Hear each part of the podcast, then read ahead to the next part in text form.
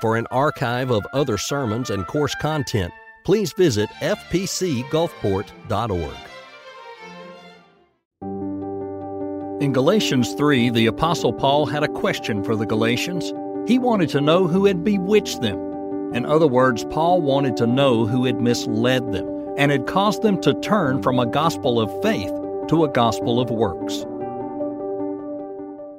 A number of years ago, right after our son was born, my wife and I were sitting at a table with a pastor from another denomination. Now, specifically, he was from a denomination that's called the Church of Christ. Some of you may be familiar with it. Now, during the course of our conversation at this table, the topic of baptism came up. The topic of baptism. And at that point, my wife and I described the process by which our son was baptized. And as we did so, we noticed that this particular individual began to shake his head. And then, with a uh, patronizing look, even a condescending look, this man told us that our son's baptism had accomplished nothing.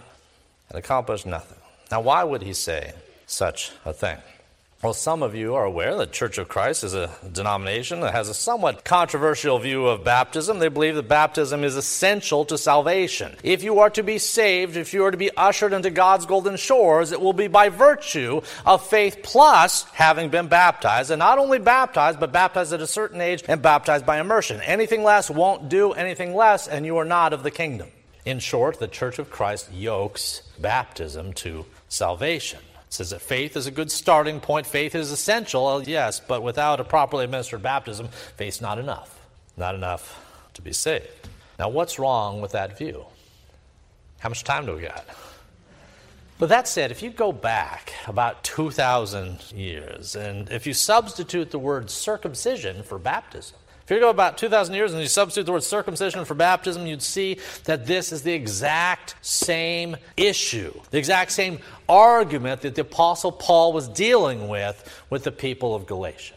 See, as we said before, the Apostle Paul, he had come to the Galatians. He had preached and taught. He had shared the gospel. He led them in truth. He talked about faith alone as the means by which we're saved. Just like the thief on the cross was saved, is in heaven now on the basis of his faith. Faith in the one who's crucified to the side of him. Just as we are saved uh, through faith, as the thief of the cross was, and the like, this is the singular means by which we are justified. This is the understanding that Paul had shared with those in Galatia, and yet the moment that he was gone, other people came in. They began to teach something different. They began to say, well, faith is good. Faith is good. But if a Gentile convert from Crete, from Athens, from Corinth, from anywhere else really wants to come into the kingdom and really wants to be an A plus Christian, then not only do they need to have that faith, which is a good start, but they also need to be circumcised, and ideally they'll also celebrate the feast days and they'll bow before other aspects of the ceremonial law. They would take faith and say that's a good start and add something on top of it, add something in addition to it. Well, as we've said in the past few weeks, whether it's one work or a thousand works, the minute you start to do this, well, it's one thing or a thousand things that you do. It has the net effect of making salvation something that you have contributed to in such a significant way that it wouldn't be possible unless you did it, which has the net effect of giving you some of the credit for saving yourself and stealing some of the credit from him. Paul heard that sort of view. He knew where it would lead. He knew the thousand things that people would add in the floodgates would be open, whether it's circumcision, baptism, anything else. You know, that the minute that you do this, the minute you do this, the gospel would be undermined. Such a thing was stupid, it was deadly. And he calls people who would do it fools multiple times in the course of today's reading. Let's return now. Let's return to verses 1 through 4 of today's text. We're going to look at Galatians chapter 3, verses 1 through 4. We'll look at these verses and then we'll just kind of work our way through the bounds. Okay, verse 1. Oh, foolish Galatians. Oh, foolish Galatians. He'll use the word fool more than once in today's passage. Oh, you fools, you foolish Galatians. Who has bewitched you? Who did this? Who bewitched you that you should believe this? Who has bewitched you that you should not obey the truth before whose eyes Jesus Christ was clearly portrayed among you as crucified? This only I want to hear from you. So he asks him a question. He wants to, to hear a response. He says, This only do I want to learn from you. Did you receive the Spirit by the works of the law, by something you did, or by the hearing of faith. Are you so foolish?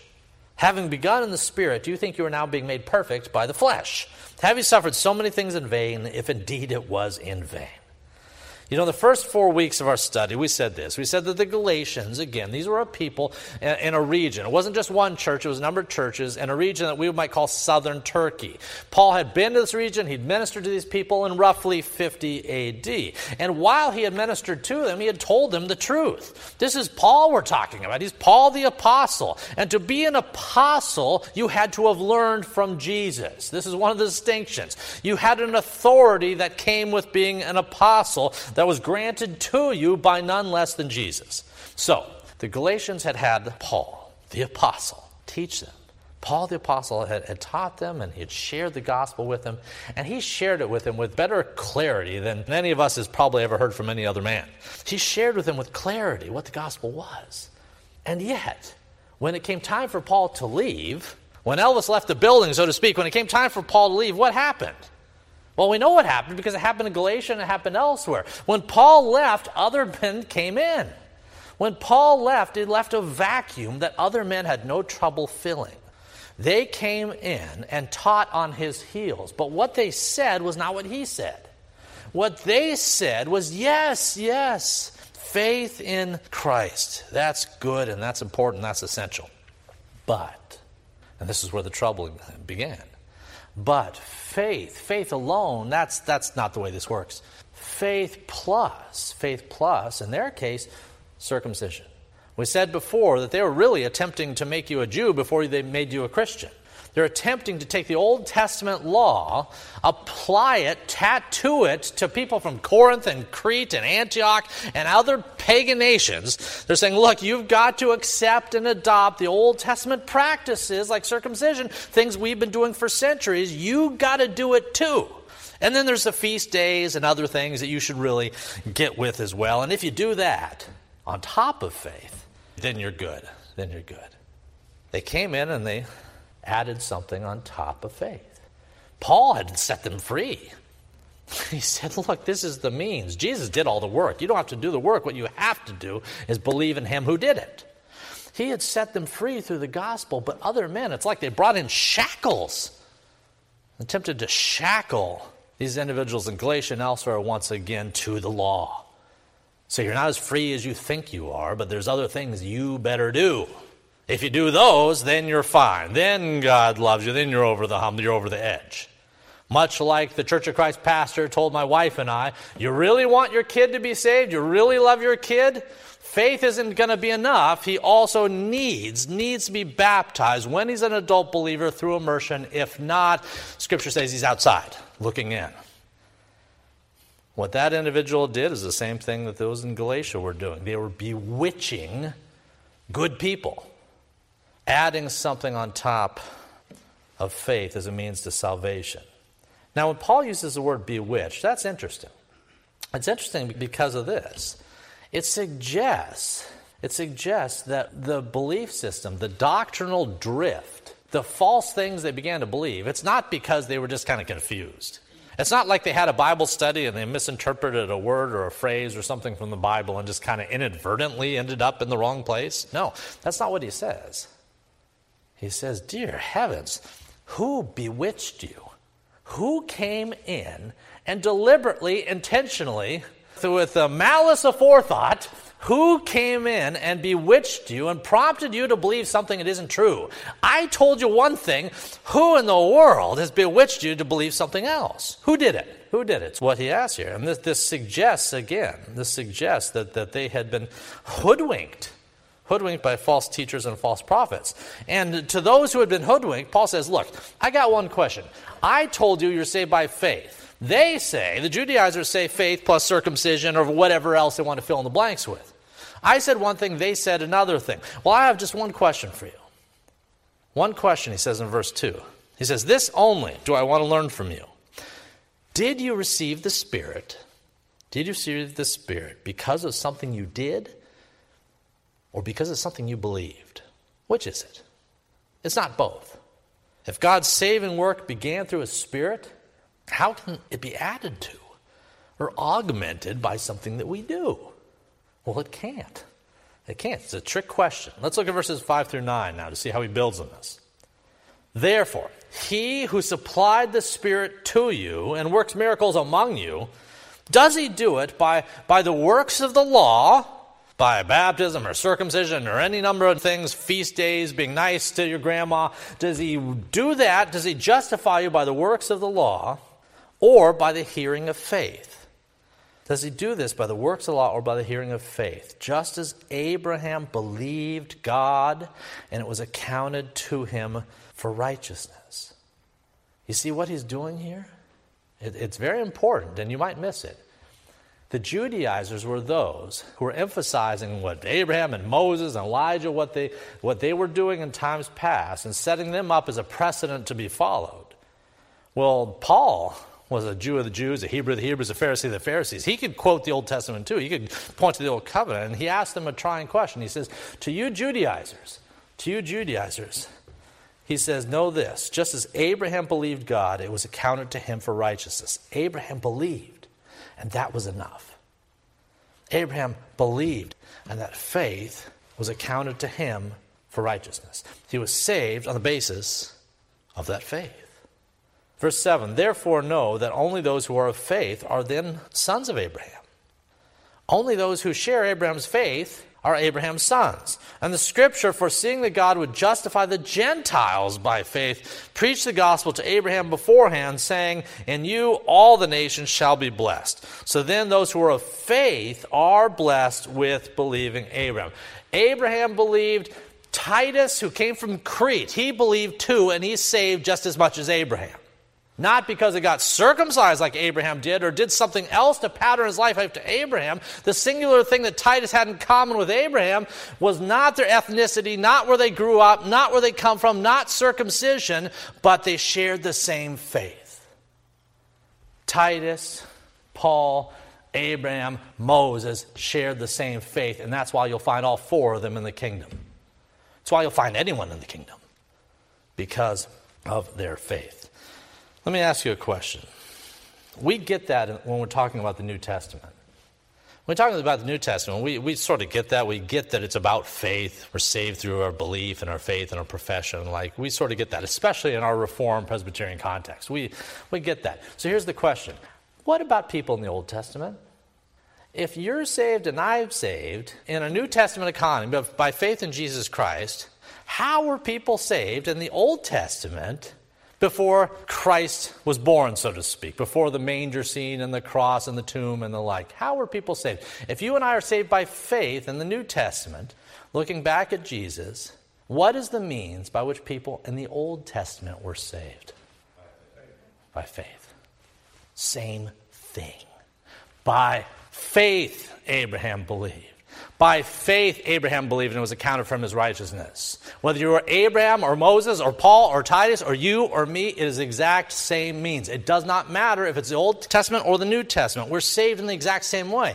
The only difference, such as it is, is this that you and I, we look back at the finished work of Jesus Christ. We look back at the completed work of Jesus Christ. We look back at what he did.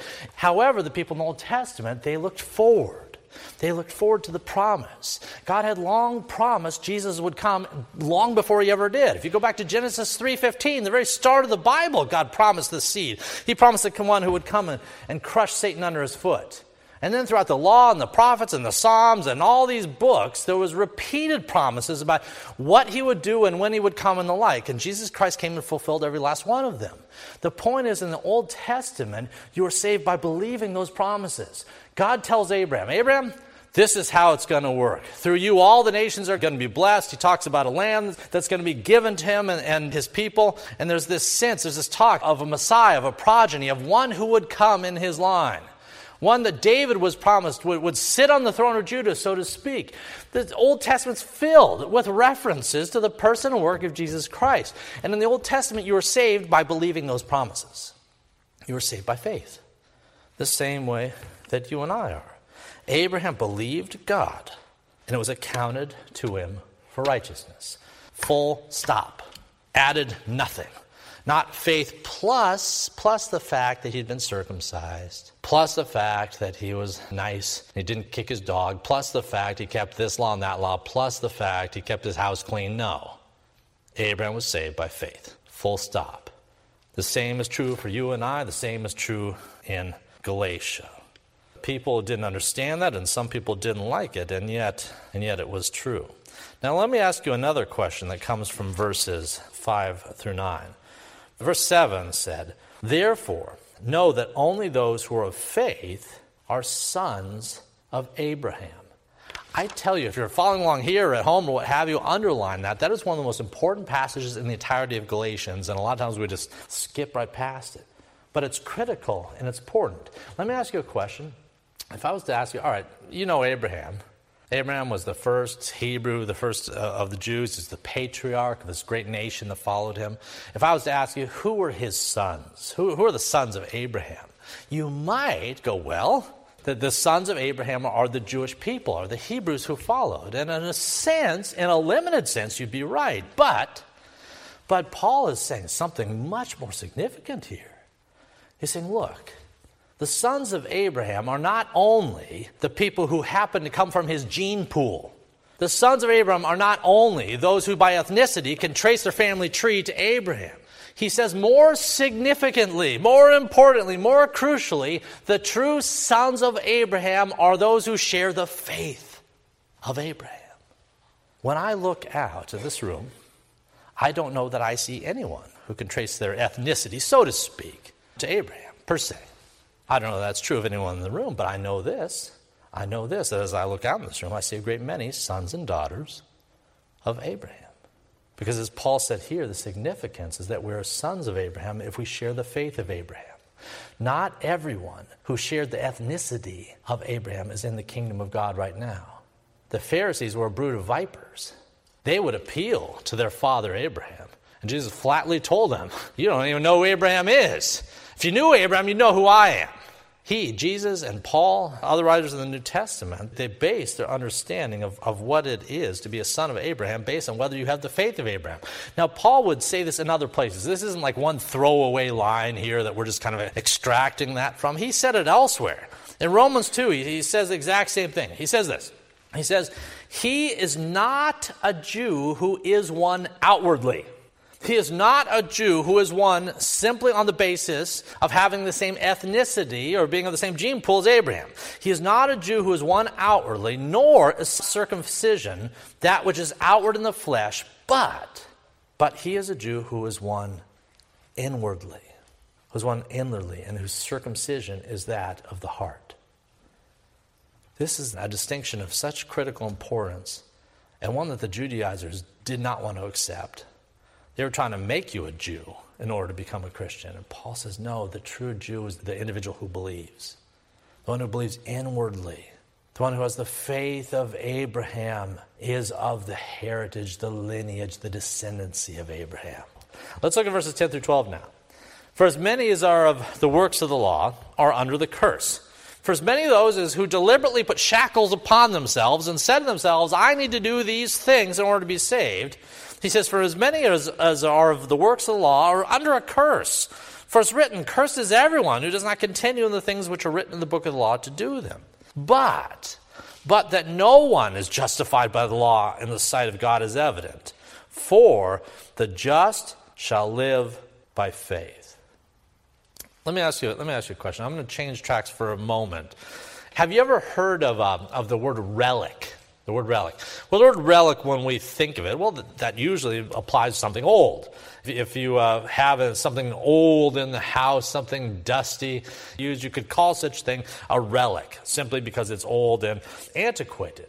Well, with that said, in religious circles, the word relic means something more, something different. You see, a relic in a Roman Catholic setting is this it's an object of biblical antiquity. It's something from Scripture, something or fragment of a thing that you can read about in the pages of the book. For example, for example, a corner of Jesus' robe or a thorn from the, the crown of thorns. I use the example of Peter's wisdom teeth in the first service. Something old that was from, especially if it was from an apostle or Jesus or like, something from the biblical narrative that we can lay hold of now and even touch now. In Roman Catholic circles, you would call such a thing a relic. Now, with that said, there are different classes of relics. There's a first class relic, there's a second class relic, there's even a third class relic. Now, first class relic is what you would guess. If you actually had Peter's wisdom teeth or something like that, that would be a first class relic. It's the actual thing. So, what do you think a second class relic is? Well, a second class relic is something that touched the first class relic. If you had a corner of Peter's robe, Paul's robe, Christ's robe, or what have you, if you had a splinter off the true cross or what have you, you could call that a first class relic. But then if you had a pencil in your hand and you touched the first class relic, the pencil becomes, guess what? A second class relic. Why? Because it had touched this important thing of significance. Now the pencil has significance. Now others will look to touch the pencil because they perceive there might be some, some blessing that comes from touching the pencil. Well, what if the pencil then touches, say, an apple. Well, what happens then? Well, then you have a third class relic. Then you have a relic that touches another relic that touches another relic. And the, the idea here, if, if, you go to, uh, if you go to Europe or you go to, uh, if you go to Israel, you, will find that there are shrines in all manner of places that'll sell you third class relics that touch the second class relic, that touch the first class relic, and the like. There's all manner of these different things that exist. And the idea is that those who seek them out, that those who touch them, that those who venerate them, those who get in the presence of these things, that there's some temporal spiritual blessing that they receive from having done so.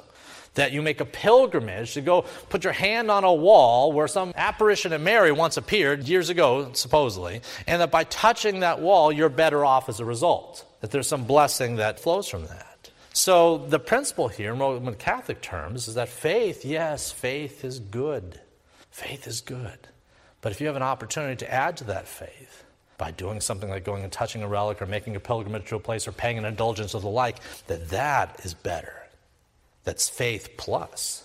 Faith plus something, something beyond that. Now, in the Reformation, you remember Martin Luther?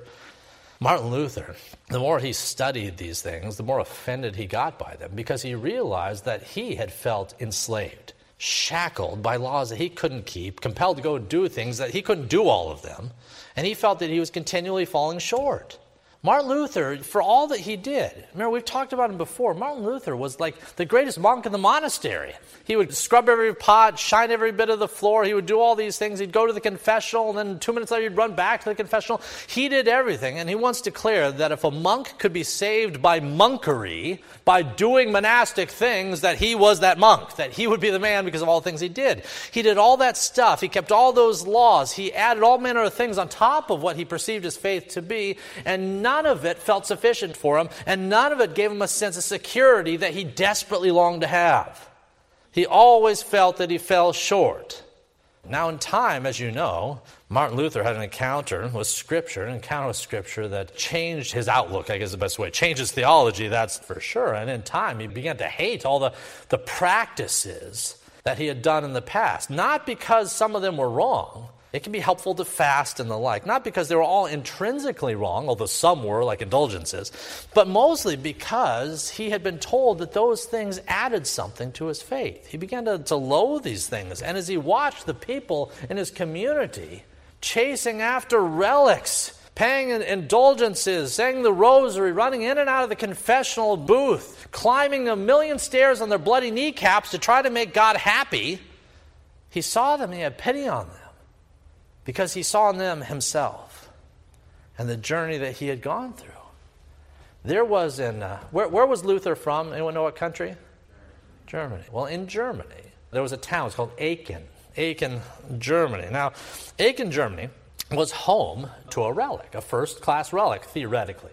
And the relic, the thing that Aachen had, that people would travel distances to go and to see and to venerate and the like, the thing that Aachen, Germany had was this it had Joseph's pants. Joseph's pants. Now, let me ask you do you remember all those great gospel stories about Joseph's pants? Do you remember Matthew, Mark, Luke, and John, how they talked at length about Joseph's pants? Do you remember all those verses? Neither do I. They're not in the book. There's no, who cares about Joseph's pants? Well, the people in Germany cared, and people from elsewhere in Europe who traveled there cared. Why? Because Rome told them they should do so put some value on going and seeing, venerating Joseph's pants a value upon it that was a sign that was greater than prayer and worship and all the other good and holy things. And so Luther, he saw people do this. He saw people he loved doing this, and he, he was just so frustrated by this. He saw them taking their faith and diminishing that. Yeah, I've got faith, I've got faith, I've got faith, and then just trying to do all these sorts of things on, on top of that. So he, he said this, he made this quote or made this statement. He said, In Aachen, in Aachen, Germany, in Aachen are Joseph's pants. Go there and squander your money. Buy indulgences and purchase the Pope's secondhand junk. You can imagine what Luther thought about Joseph's pants. So, Luther, that pursuit, these sorts of things, it was crazy. It was insane. It was as if the people who would journey to go stand in the room of Joseph's pants, it was as, as if they were bewitched. That's borrowing a term Paul used, and yet it's the same thing. Paul, like Luther, was just astonished, shell shocked at the length people would go to take a wonderful, simple gospel and say, ah, none of that. Or at least that's just a building block on which we'll add other things. To Luther, Paul, others, this was, was silly. People who believe such a thing or who endorse such a thing, they were, they were being bewitched. It's much like the man who I told you at the outset of today's sermon. It's much like the man who, who looked my wife in the eye and said this that unless your son is baptized in according to a certain means at a certain time in his life, he cannot be saved. Trying to bewitch us to believe something that isn't so. And something that if we believed it would be like a dagger in our hearts. In Paul's day, the Judaizers were aiming a dagger at the heart of the gospel. In Luther's day, Rome did that whether you're the Judaizers, the Church of Christ, the Roman Catholics, still others, many attempt to insert their own views, laws, or traditions on top of the gospel. And it's as if they've never read Galatians or any other books of the Bible. Man alive, I don't know how you can be an intellectually honest Roman Catholic and ever reconcile those views with Galatians. You can't. The amount of times Paul says we're justified by faith alone, faith alone, faith alone, not faith plus. It's the whole book. We'll be dealing with this five more weeks. He repeated the thing ad nauseum because the people didn't get it. He says, No one, in verse 11, no one is justified by the law in the sight of God. He says, No one is justified by the law in the sight of God. This is evident. The just shall live by faith. He's saying, How you get saved it can't be any clearer. He's saying it can't be any clearer. It's evident. However, I'll, I'll tell you this the people, the churches, the groups, the cults that want to squeeze sinners for their money, or groups who want to define who gets saved based on their terms, they're never content with the statement, the just live by faith. If you ever hear in your religious walk, any time in the days ahead, wherever God should take you, if you ever hear faith and then there's a plus sign, whatever it is, run. Run, because that is not of Scripture. And Paul said in chapter 1, he says, If any man, even if I myself, if another apostle, if an angel from heaven comes down and teaches you anything other than this gospel in which you have been taught, let such a one be anathema. Let such a one be accursed, he says. Faith plus nothing is a means of salvation. Let's look at our final verses, verses 13 and 14. Christ has redeemed us from the curse of the law, having become a curse for us. For it is written, Cursed is everyone who hangs on a tree. The cross is made of a tree.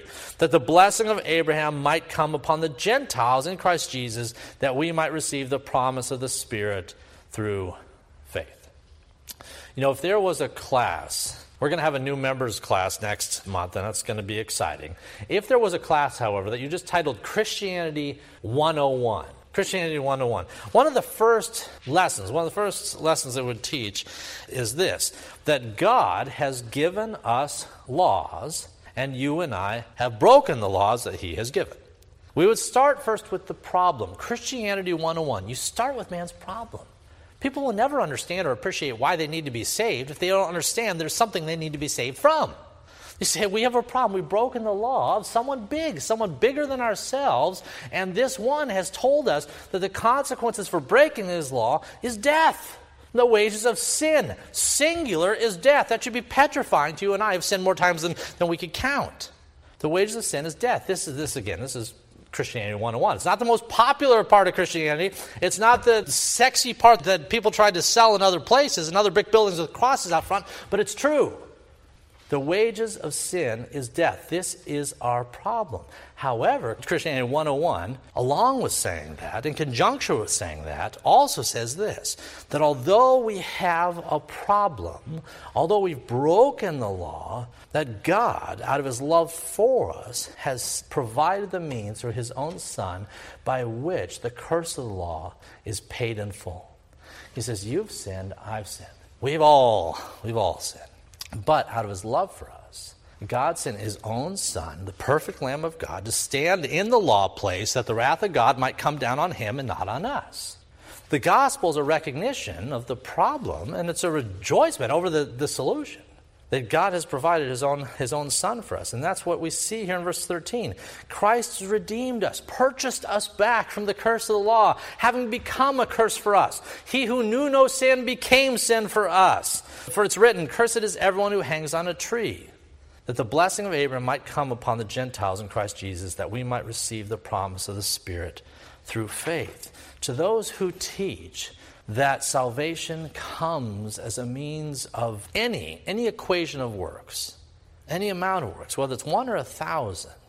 Scripture says this You're right insofar as that work does matter, but it's not your work. You are saved by works, but those works were not done by you. They were done by our Lord and Savior Jesus Christ. He lived the life that you should have lived. He kept all the laws that you didn't keep. He did all the things that you didn't do. And because of that, he's the perfect substitute for you, if he was willing, which he was. We are saved by works, but it's not ours. It's not ours. And you see, this is so important to the biblical narrative because if you believe something different, if you say, well, his work was good, his work did 99% of the effort, but I added this one thing, or these two things, or these hundred things, whatever they are, you know what that is the net effect of doing? Is the net effect of robbing from God and robbing from Christ's glory. Why? Because it says in some way, whether it's small or great, I, I accomplished my own salvation. Jesus made it possible for me to save myself by the things that I did. And that's not the gospel message. And to believe such a thing, it's not only not the gospel message, it's antithetical to the gospel message. And that's why Paul says that this, this issue, this is the hill on which he was willing to die. In our day and age, People will die over masks. They'll scarcely die over matters of justification. Paul reserved his greatest rebukes, his strongest words for this very issue. In closing, Paul also said this He says, If you confess with your mouth the Lord Jesus Christ, you believe in your heart that God has raised him from the dead, you will be saved. Full stop. If you confess with your mouth, if you believe in your heart that Jesus Christ died on your behalf, that He took the punishment that your sins are due. If you believe in this, if you trust in it, if you trust in His work on Calvary, His atoning sacrifice, His substitution, you trust in that, then you are saved. This morning, it's imperative not only that we believe that, but we teach it and profess it into a world that believes it's saved through works. It's imperative that we share the true gospel, the saving gospel, the true light in a, in a world of darkness.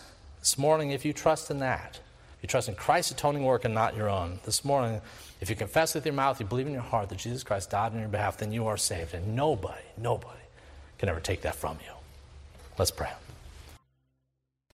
Join Dr. Toby Holt and Dr. Dominic Aquila for a tour of Israel in February of 2024. For more information, visit fpcgulfport.org.